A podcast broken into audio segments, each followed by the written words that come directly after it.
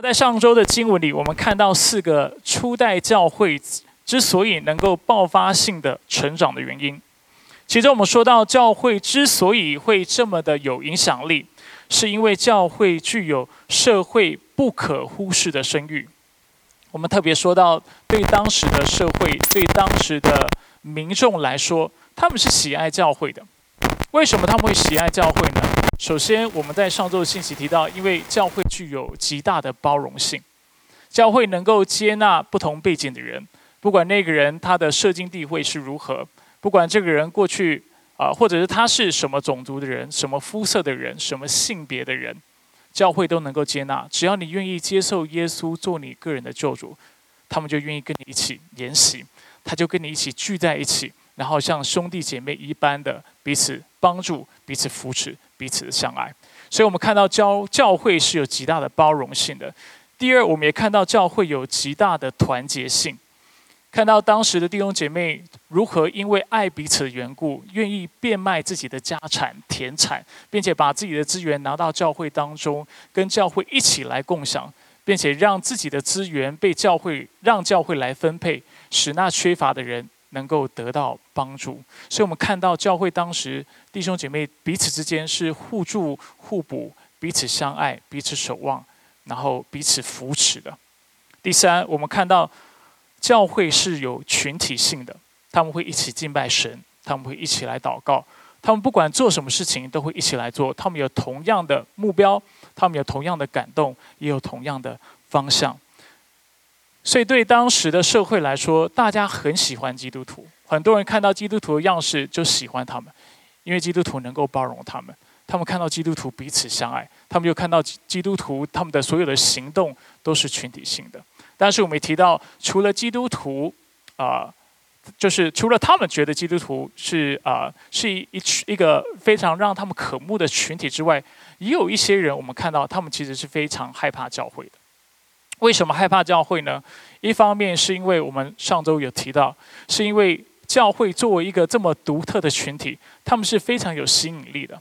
所以对犹太人说，或对其他信仰的人来说，教会就对他们的信仰造成的威胁。除此之外，对当时的政权，他们看到基督徒如此团结的时候，他们也因此感到害怕。所以他们对基督徒这个群体是排斥的。那他们除了这个原因会害怕基督徒之外，还有另外一个原因是他们会害怕基督徒，就是因为使徒们所行的神迹和启示。而我们今天就要接着来探讨使徒的奇迹。我们啊，在使徒行传里面大概记载的二十五个使徒所行的神迹启示。那今天我们要来看第一个。那我也相信，当大家了解了神迹背后的含义。还有神机在圣经当中的功能是什么的时候，你在看其他的神迹的记载的时候，你就会更容易明白它背后所要带出的意思。所以，我们现在要先回到我们今天的经文，就是《使徒行传》的第三章一到十节，然后我们来做点复习，而且更深入来看这段经文。那我也鼓励大家，你们在回去之后，你们可以自己看十一节到二十六节，把第三章看完。因为我们下周我们会直接跳到第四章来看。所以，我们回到今天的经文，如果有圣经的话，鼓励你可以把你的圣经打开，或者是你可以看我们呃荧幕上面的投影片，然后跟我们一起来看今天的经文。所以我们看到一开始他说到下午三点钟祷告的时候，彼得和约翰上圣殿去。所以，对当时的犹太人来说，有两个时间点是他们会特别到圣殿献祭，并且参加祷告聚会的。一个是早上的祷告会，或早上的一个献祭这样的一个呃聚会，时间是早上九点钟，而下午三点钟就是他们第二个聚会的时间。所以我们看到，这时候彼得和约翰他们虽然成了基督的跟随者，但是他们并没有因为这样就完全离开了他们犹太的信仰，他还是遵守犹太人的律例，他还是遵守犹太人很多的习俗。所以我们就看到，他们就在那个时间，他们就上到圣殿去，他们呃有可能是要去献祭，有可能只是单纯的要去那里祷告。接着我们看到一个从母腹里就是瘸腿的人，正被人抬来。从母腹里就是瘸腿，换句话说就是天生就是瘸腿的，天生就是行走就是不方便的人，被抬来抬到一个地方，叫做美门，好吧？我们一起看一下投影片，让我们看一下美门在哪里。所以大家现在看到这个画面呢，就是当时的圣殿的样式。那我们会看到进入圣殿之后有一个很大的活动空间，那是所谓可以给啊，就是外邦人、非犹太人的院子。所以如果你不是犹太人，你只能在外面这个范围行动。然后写的十一的地方，就是美门的地方。我们看下一个投影片。美门的地方就在最右边，也就是面向东的门最右边那个门。进入了美门之后，你才能到妇女的院子。进了妇女的院子，还要再进另外一扇门，才能到啊弟兄还有祭司能够进去的地方，然后到至圣所等等。呃，这就是当时的呃一个圣殿的一个。场面布置的画面，所以美门呢，就是现在这个画面最右边的那个门，它英文叫做 The Gate Beautiful 或者 The Beautiful Gate，这样有比较清楚吗？所以我们看到当时呢，就有一个这样瘸腿的人被放在美门的门口。那为什么他会被放在美门的门口呢？因为我刚才说了，在一天当中会有两个时段是最多人去献祭、最多人去参加祷告会的。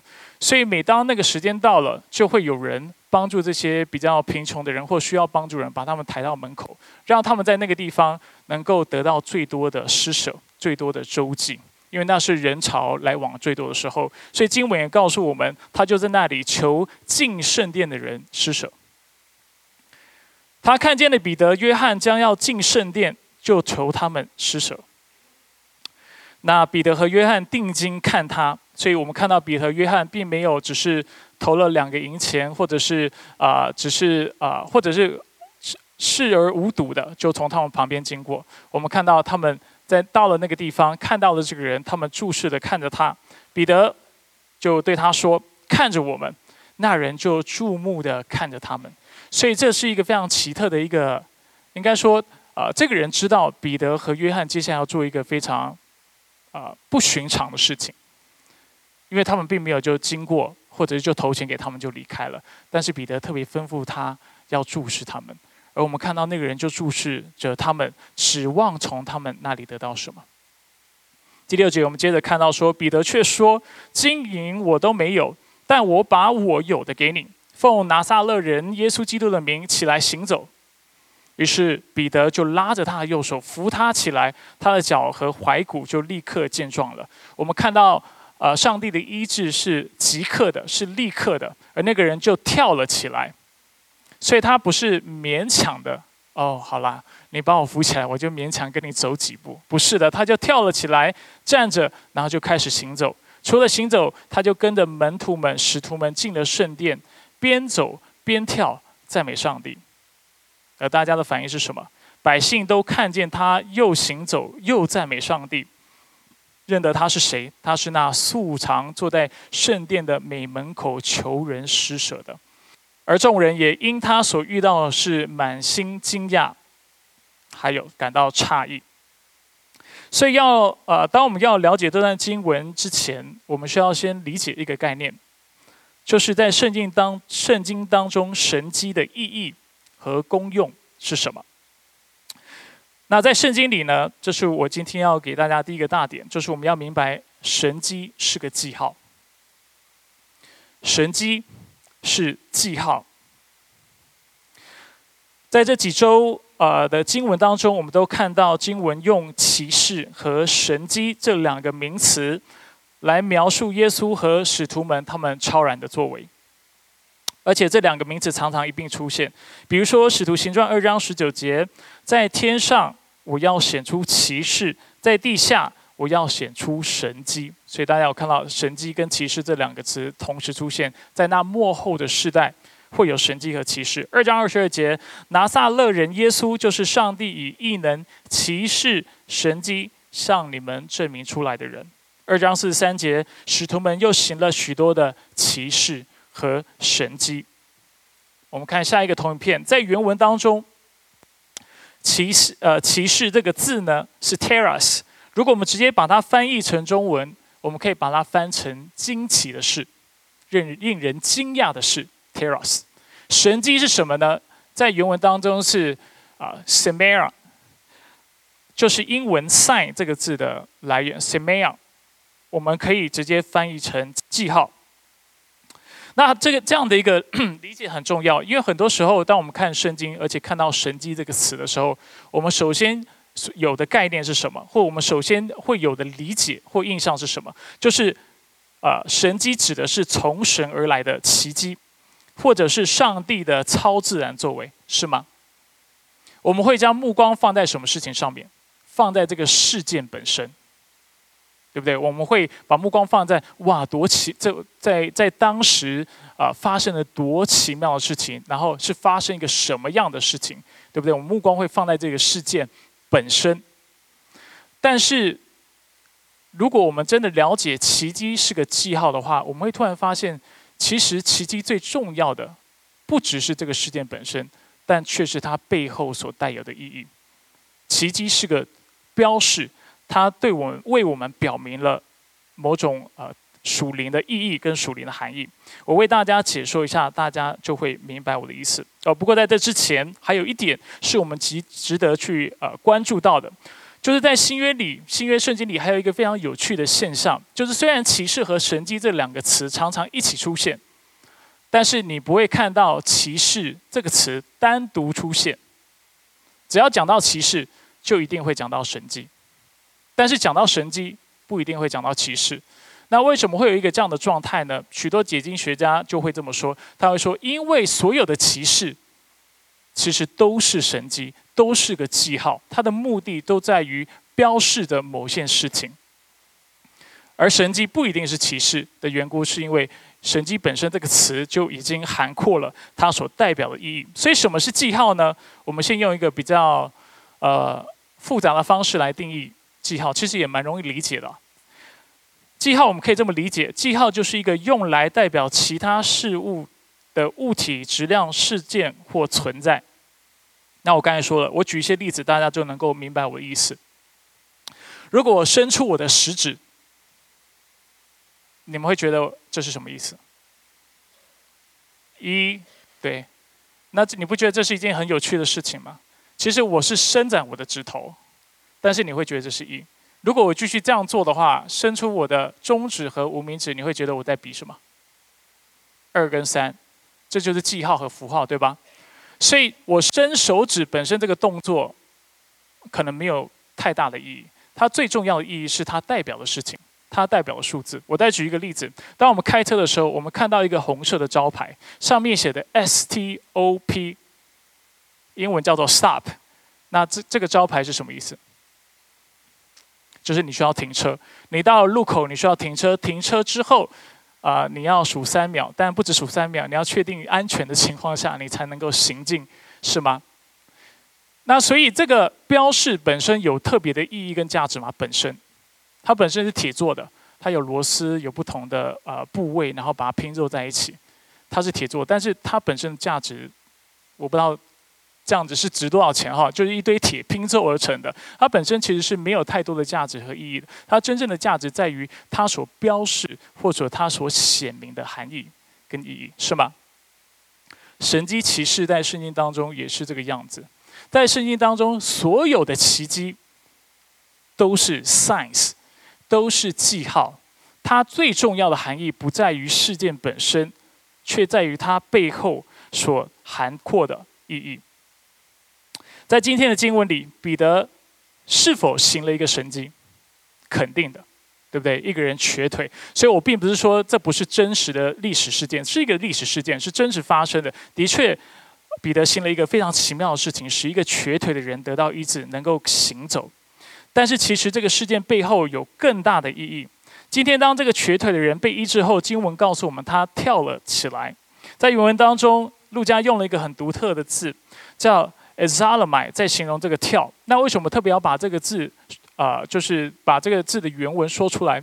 因为在旧约的希腊文的翻译当中，有一节经文讲到弥赛亚再来的时候会发生什么事情，而在那节经文呢，他用了同一个字来形容这样的状况。我们看一下以赛亚书三十五章第六节：那时瘸子必跳跃如鹿，哑巴的舌头必欢呼，在旷野有水喷出，在沙漠有江河涌流。大家看到第一句话是什么？瘸子必怎么样？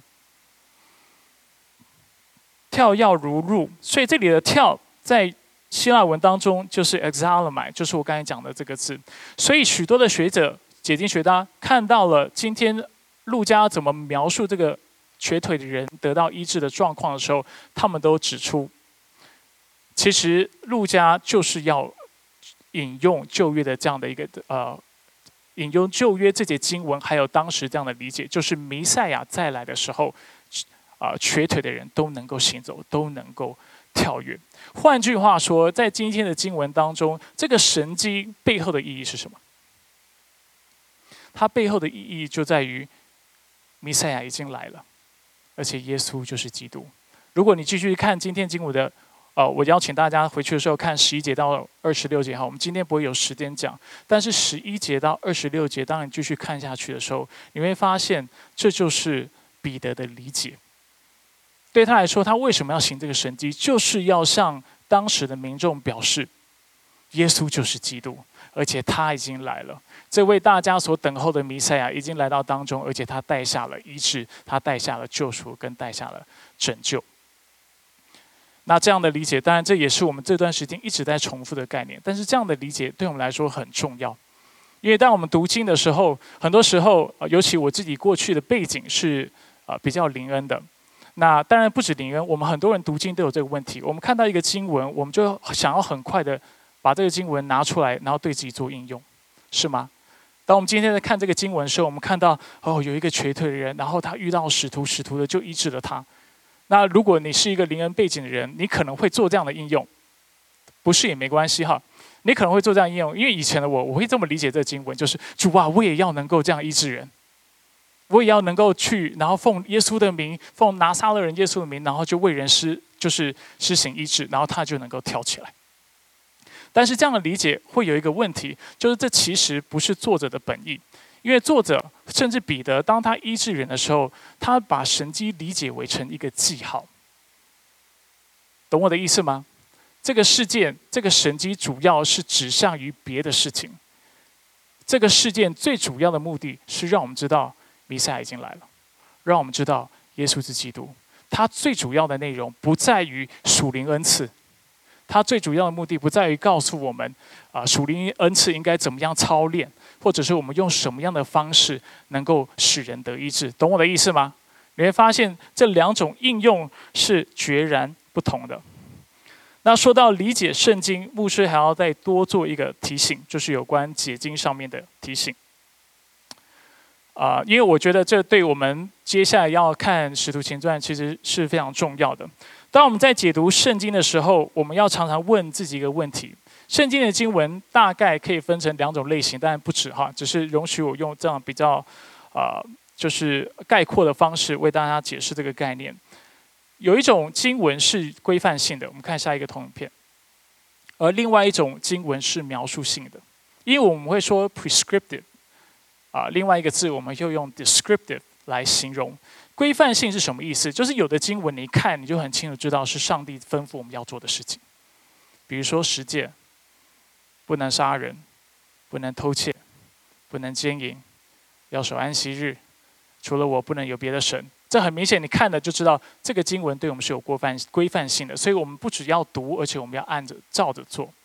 但是在圣经当中，有很多的经文是所谓描述性的，就是它是可很可能是，就比如说使徒行传很多经文就是这个样子，它是个事件，是个故事，是叙述文，所以我们不能看。光是看这些的事件，或看啊当时发生的事情，就很急的把那个事件应用在我们身上。我刚才已经讲了，当我们看到神迹骑士的时候，我们要先了解这个神迹骑士背后的含义，我们才有可能做应用。我们不能马上套用在我们自己身上。我举一个极端的例子：如果今天你看到圣经当中，他在描述一个人的过犯，说某某甲因为嫉妒杀了某某乙，你要不要去做？要不要照着做？哎，很，你们不确定要不要照着做吗？那这样我要都都，我们要从从我要开课教大家从从看圣经，当然不要照着做嘛。所以我们可以看到这样的，但是这个事件它是用叙述文的方式为我们陈述出来，是吗？但是我们为什么知道不要做？因为我们心里面知道圣经有其他经文很清楚的让我们知道这样的行为是不恰当的，是错的。而我们其他的，我们就是那些其他的经文是什么样的经文？就是规范性的经文，懂我的意思吗？所以当我们要理解任何描述性的经文的时候，我们需要用其他规范性的经文来了解，懂我的意思吗？解经的时候需要用这样的方式来了解圣经，不然的话我们就会有很多的误解。上个礼拜我们也提到另外的经文，讲到基督徒凡物公用，并且拿了田产和家业，呃，卖了田产和家业，然后拿给教会，让教会去分布。我也跟大家说，如果你觉得这个经文对你有规范性的话，本教会非常欢迎。对，你可以变卖一切，然后我帮你分配，我是愿意的。而且说不定我就可以不用说彼得说的话，彼得说。金银我都没有，以后我就可以说金银我有，我都愿意拿出来给你用。但是我们，所以这些经文，它是一个叙述文，它让我们看到主要不是上帝要我们变卖一切。因为为什么这么说？因为我觉得圣经没有其他的经文告诉我们，我们一定要变卖一切，然后拿给教会。我觉得圣经对基督徒没有这样的要求。但是圣经有什么要求？其他规范性的经文有什么样的要求？就是要求我们要彼此相爱。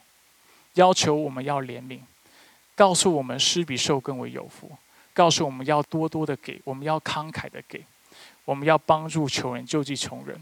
所以，当我们看这个经文的时候，虽然我们不能说我们大家都要凡物公用，然后变卖一切，但是我们可以说，但是出于爱的缘故，出于怜悯的缘故，出于慷慨的缘故，为了讨上帝喜悦的缘故，我们如果能够拿出来的，我们就尽量拿出来，然后去帮助那些需要的人。懂我的意思吗？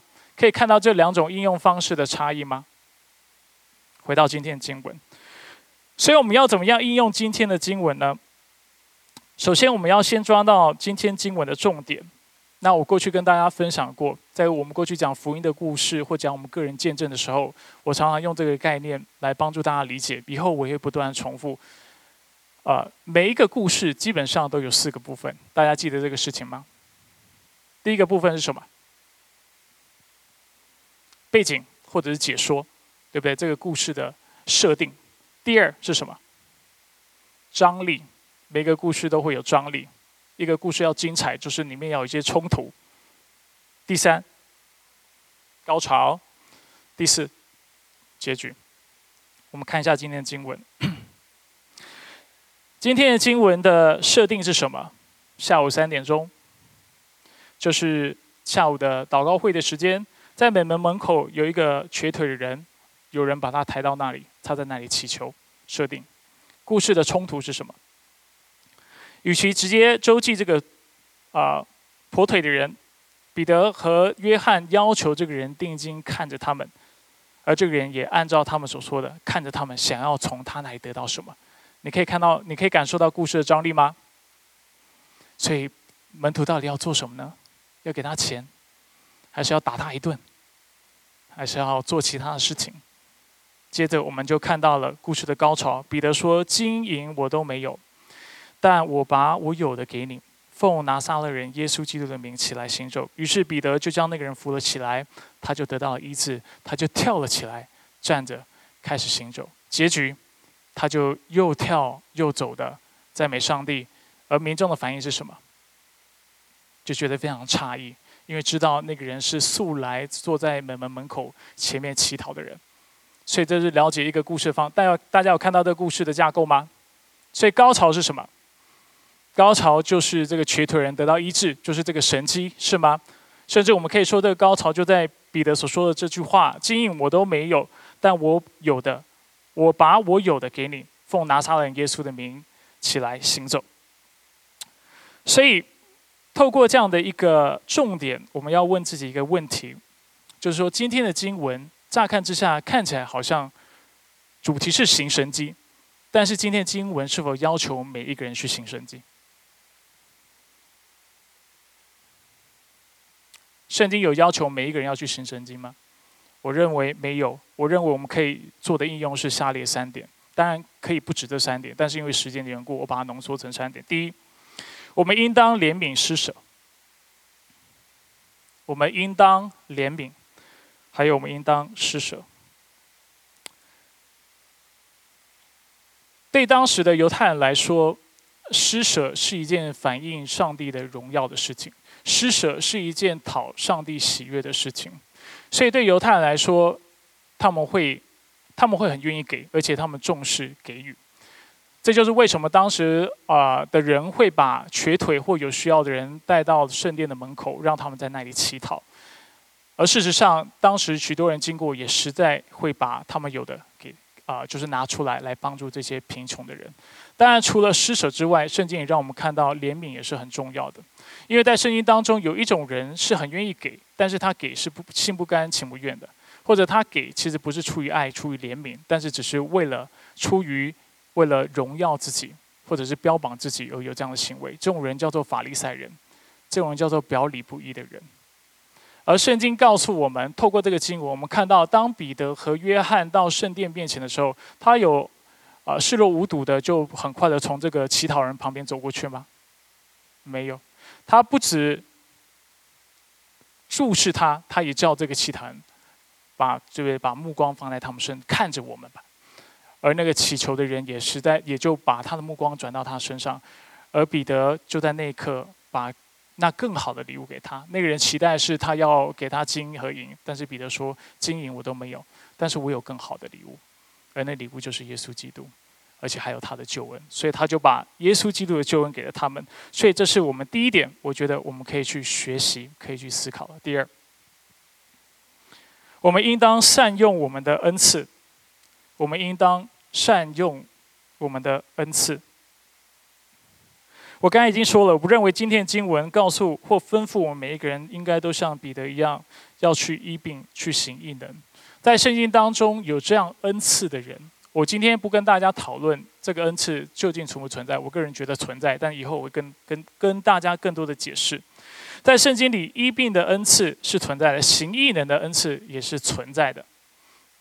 但是，并不是每一个人都有这样的恩赐。很明显的，彼得在某种程度上面，他是他是有这个恩赐的，他是有这个能力的，而且我们也看到彼得好像完全没有怀疑过他能够医治一个人这样的一个状态，所以他就照着上帝所给他的，他就去医治了。我先给大家看一段经文，在哥林多前书一章二十七到三十节，这里讲到属灵恩赐。哥林多前书一章啊十二章的二十七到三十节。这段经文讲到，你们是基督的身体，讲到我们每一个人，并且各自都是肢体，所以基督的身体有很多的部位，我们各自都是其中的部位。上帝在教会所设立的，第一是使徒，第二是先知，第三是教师，其次是行异能的，再次是医病的恩赐，帮助人的，治理事的，说方言的。接下来他问了一连串的问题，很明显的，他所要的答案都是否定的。他说：“难道个个都是使徒吗？每个人都是使徒吗？不是。难道个个都是先知吗？当然不是。难道个个都是教师吗？每一个人都应该站讲台做教导吗？不是。难道个个都是行异能的吗？不是。难道个个都是医都是有医病的恩赐吗？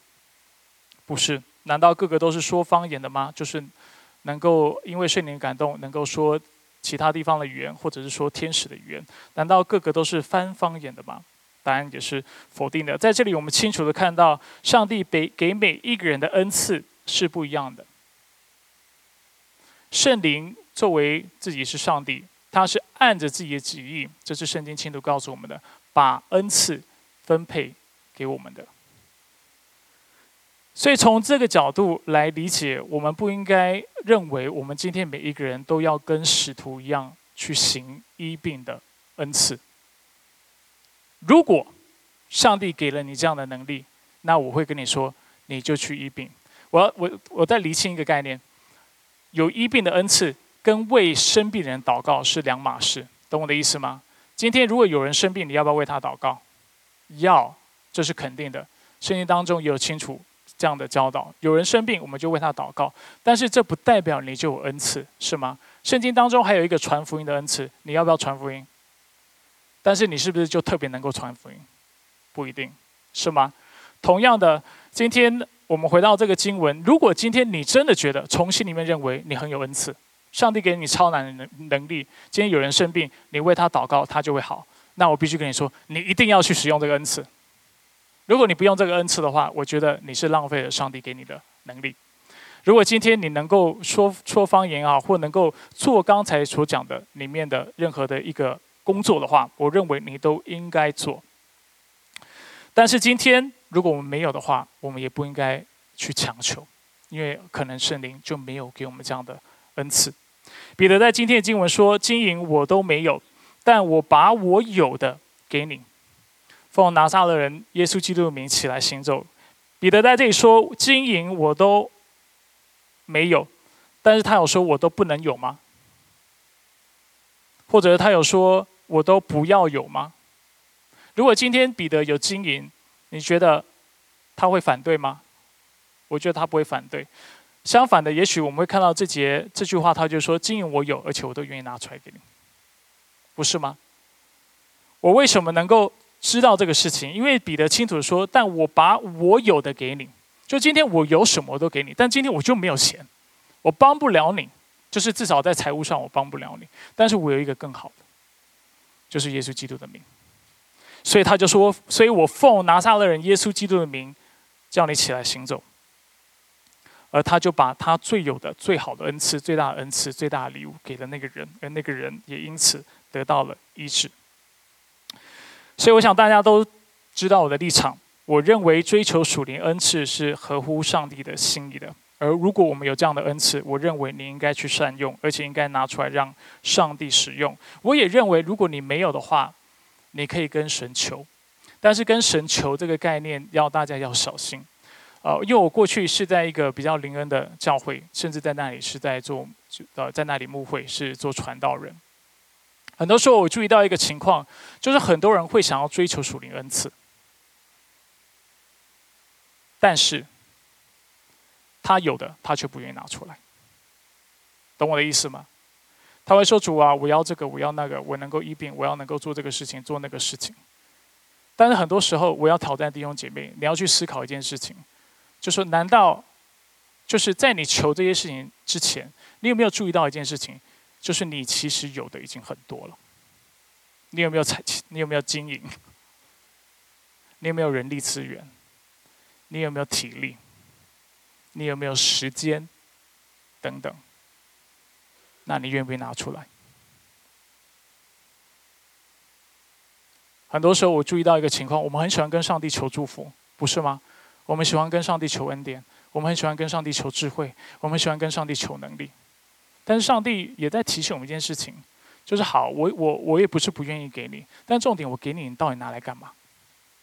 我给你的这些才干跟能力，你究竟拿了这些才干跟能力，你来，你为我做了什么？你为周围需要的人做了什么？而我认为这是我们需要去思考的。我们是否追求属灵恩赐？我从心里认为我们需要。我们是不是希望看到上帝更多的工作？我们，我我觉得我们也应该要有这样的渴望，这样的追求。但是另外一方面，上帝也提醒我们，他是不是已经给了我我们很多？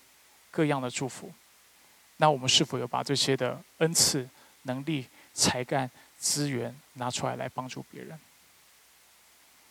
而我认为上帝的心意是要我们拿出来，就像我们刚才讲的，我们彼得和约翰他们经过了美门门口，他们是愿意施舍、愿意去怜悯人、愿意去帮助人的，只是他们刚好没有经验。当然，他们有更好的，就是耶稣基督，所以他们。虽然没有拿出金银，但是他们就奉耶稣的名医治他们。当然，我要接到下一个重点，为大家带来一个平衡哈。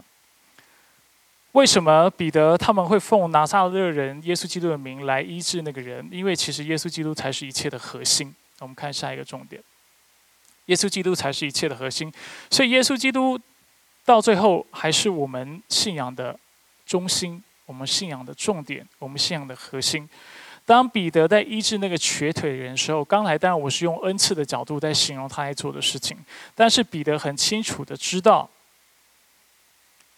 这个权柄跟能力都不是属于他的。今天他能够医医治别人，其实到最终是因为这是因为耶稣赐了这个能力给他。这个权柄、这个能力，都是从耶稣而来的。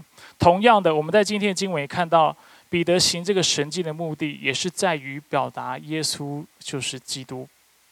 对彼得来说，不管是能力或资源的来源，还是他行动的目的，都是耶稣基督，都是从耶稣基督而来，而且也是为了见证荣耀他。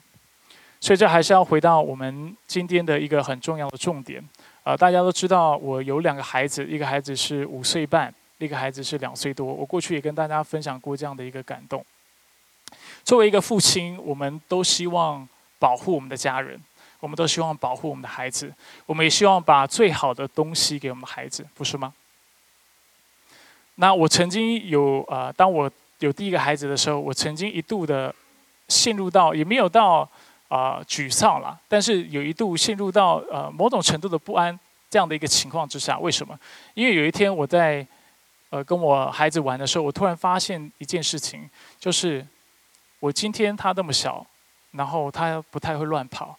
我可以保护他，但是今天有一天他会离开我旁边，他会去学校，他会出社会，他会，他会，但有点好笑，他会失恋，我想到就很生气，对不对？他会被被别人伤害，他在学校会遇到什么事情我都不知道，我无法无所不在、无所不能的来帮助他。虽然我心里是愿意的，如果我能够无所不在，我一定会守护他，对不对？直到。直到我死的那一天，对我的儿子也是这样。不要让你们觉得我很偏心哈，我爱我女儿，爱我女儿儿子都一样爱。所以我就意识到我这样一个状态，然后就在这样的一个思考当中，我突然发现一件事情啊，难怪我们以前在教会也好，或者是呃哦，就是常常听牧师讲到也好，我们会常常听到他们强调一个概念，就是其实耶稣基督才是我们作为父母能够给他们最好的礼物。因为耶稣作为真神，他是无所不在的，他是能够帮助我们孩子的。当他们无依无靠的时候，当他们自己一个人在一个陌生、孤单的地方的时候，他们也许没有办法马上跟我们联络，甚至我们也许有些时候我们会因为忙或各种原因无法去回应他们的需要。但是如果他们有上帝的话，他们能够自己向上帝寻求，不是吗？而且圣经，如果圣经的话都是真的，而且我相信圣经的话语的话。我们也必然知道一件事情，就是他必要在基督里找到平安，找到喜乐，找到力量，找到信心，找到人生的意义，找到人生的方向，找到是非的标准、道德的啊评判，不是吗？所以我突然想着想着，我突然意识到一件事情，虽然这是我们都明白的事情，但有些时候概念上理解跟。深刻的华人喜欢说这叫悟道哈，就是这样深刻理解是不一样。就在那一刻，我突然意识到一件事情：圣经说的没错，许多牧师说的没错。我能够给我孩子最好的礼物和祝福，就是信仰的传承，就是一个金钱的生命。他有了耶稣基督，他什么就都不需要了。今天彼得和约翰他们也是意识到这个事情。这个瘸子真的需要的不是只是钱。钱会用完，但他需要认识耶稣，因为有了耶稣基督，各样的恩典都可能临到他的身上。阿门。所以我也鼓励弟兄姐妹，当我们去帮助别人的时候，其实你想想看，为什么基督教有些时候啊，很多非基督徒会对基督徒很排斥？因为基督徒很爱传福音，然后动不动就会喜欢跟别人说到耶稣基督。那有的人会觉得，为什么你一定要讲耶稣基督？你去帮助穷人，或者是去啊，去好像去做一些慈善的事情，你就做嘛？为什么一定要讲到耶稣基督？为什么？因为我们知道，今天我去去去到你的你所在的地方，我拿出资源物质来帮助你，这样的一个安慰只是短暂的。今天，如果你的灵魂没有被上帝得着、被上帝更新，你无法得到真正的喜乐和平安。所以我给你很多资源，给你饭吃，给你钱，你用完了，你一样难过，你一样无依无靠，你一样不知道你人生往哪里去，你一样找不到人生的目标。但是如果我把耶稣基督告诉你的话，你就知道你人生的方向是什么，你就知道你存在的意义是什么，你就知道你人生规划、人生蓝图应该长什么样子。而且，如果圣经是真的，你就必要在它里面找到你所要的满足，你所追求的一切的理想。所以，为什么基督徒很爱动不动就把耶稣基督挂在嘴上？原因就在于，因为我们知道唯有耶稣基督能够救赎我们。他作为宇宙万物的主宰，他拥有一切的资源，他的同在就要带下他的祝福，他的同在就要带下一下一切的好处。当一个人有了耶稣基督，他就能够拥有在主里一切的丰盛。今天是圣餐主日，所以我想要邀请大家回到主的面前来反省自己当下的属灵状态。